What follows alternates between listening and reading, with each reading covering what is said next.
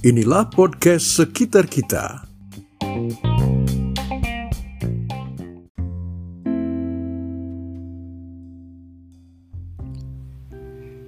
Belajar dari Glenn Cunningham. Kejadian ini bermula di suatu hari yang dingin di Everett, Kansas. Sebuah kota pertanian di mana penduduknya sudah tidaklah asing untuk bekerja keras. Bahkan dari sejak usia dini, anak-anak mereka belajar tentang nilai dari sebuah kerja keras. Begitu juga dengan kehidupan Glenn Cunningham. Di pagi yang dingin itu Glenn 6 tahun bersama Floyd, saudaranya yang berusia 9 tahun, ditugaskan untuk berjalan hampir 2 mil ke sebuah gedung sekolahan untuk menyalakan tungku api. Dengan begitu ruangan di dalam akan menjadi hangat pada saat guru dan para siswa lainnya tiba nantinya. Begitu tiba di gedung sekolah, mereka langsung bekerja seperti biasa yang mereka lakukan yaitu mengisi tungku api dengan kayu bakar sampai penuh. Lalu mengambil sekaleng minyak tanah dan dituangkannya ke tumpulan kayu bakar tersebut. Karena minyak tanah dapat mempercepat proses pengapian, selain itu resapan minyak tanah cukup memungkinkan untuk api membakar kayu itu sampai habis. Namun pagi itu terjadi sesuatu yang sangat fatal. Setelah mereka selesai menuangkan minyak tanah ke kumpulan kayu, Floyd menyalakan korek api dan menjatuhkannya ke dalam tungku. Seketika itu tiba-tiba nyala api langsung membesar dan terjadilah ledakan. Seseorang telah melakukan kesalahan, mengisi kaleng minyak tanah dengan bensin. Kedua anak laki-laki itu jatuh ke tanah oleh karena ledakan yang terjadi. Mereka menggeliat kesakitan. Kobaran api langsung membesar dan membakar seluruh ruangan depan dari gedung sekolah. Kebetulan pada hari itu kakak mereka Leta menemani mereka ke sekolah.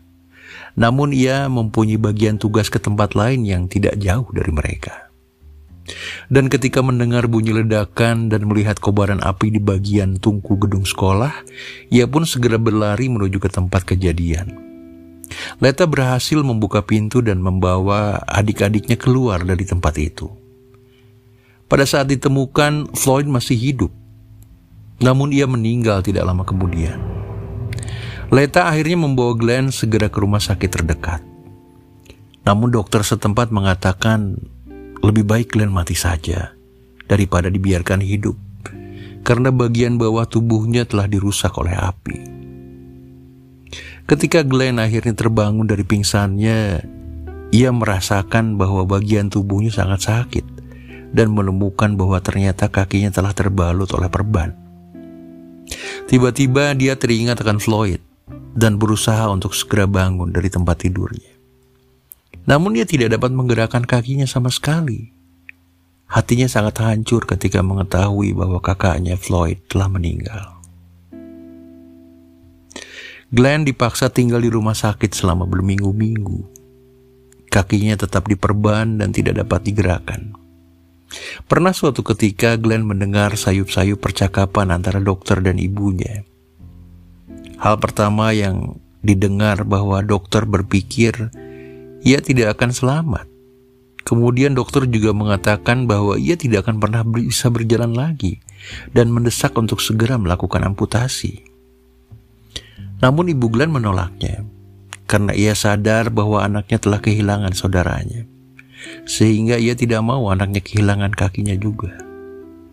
Dan ketika akhirnya perban sudah boleh dilepas, Glenn pun diperbolehkan pulang ke rumah. Glenn telah kehilangan semua jari-jari kaki kirinya. Daging pada lutut dan tulang keringnya juga habis terbakar. Luka di kaki kaninnya cukup parah sehingga mengakibatkan ukurannya lebih pendek 2 inci dari kaki sebelah kiri. Para dokter sudah berusaha melakukan yang terbaik. Dan di saat itu belum ada teknologi untuk transplantasi atau pencakokan kulit. Apabila sudah ada pun, keluarga Cunningham tidak akan mampu untuk membayar biayanya. Mereka hanya bisa menasehati keluarga Cunningham untuk memberikan pijatan di kaki Glenn agar dapat meregangkan otot-otot dan mengembalikan fungsinya seperti semula. Dengan keadaannya seperti itu, Glenn bertekad untuk bisa berjalan lagi dan bertahan dengan rasa sakit yang sangat menyiksanya. Suatu hari yang cerah, ibunya mendorong kursi roda Glenn ke halaman untuk mencari udara segar, seperti biasanya. Kemudian ia masuk ke dalam rumah untuk mengambil sesuatu. Beberapa menit kemudian, ia terkejut karena melihat Glenn sedang merangkak ke tanah. Ia bergegas keluar, berpikir ada sesuatu yang tidak beres. Ketika ia hampir mencapai anaknya, Glenn ternyata telah merangkak di rumput dan berusaha untuk mengangkat dirinya sendiri ketika mencapai pagar tersandung beberapa kali ketika Glenn mencoba untuk memaksakan kakinya untuk berjalan dan menolak ketika sang ibu berniat untuk membantunya. Glenn melakukan hal ini setiap hari selama berminggu-minggu sampai ia dapat berjalan di sisi sepanjang pagar. Perlahan kaki Glenn mulai kembali berfungsi dan setelah ia dapat berjalan, ia pun mulai berlari.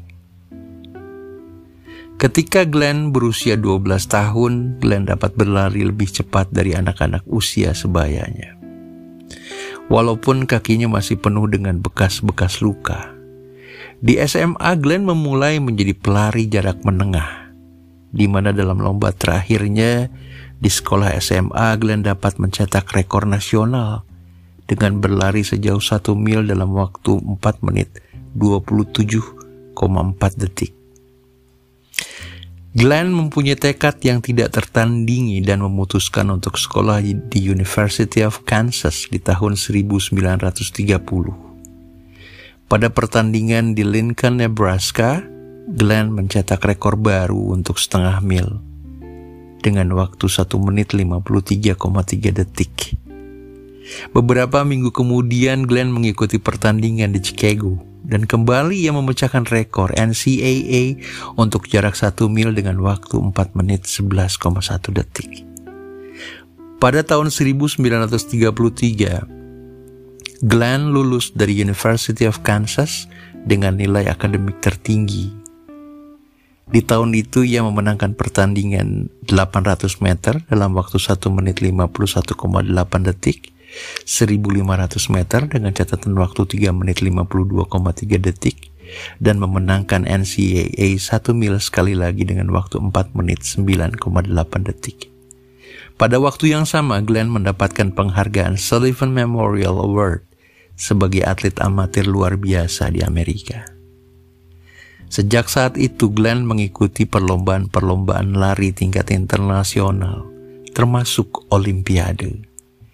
Dia juga meraih gelar doktor dalam pendidikan jasmani dan menjadi direktur untuk pendidikan jasmani di Universitas Cornell di tahun 1940 sampai dengan 1944 sebelum menjalani pelatihan di Angkatan Laut Amerika selama dua tahun.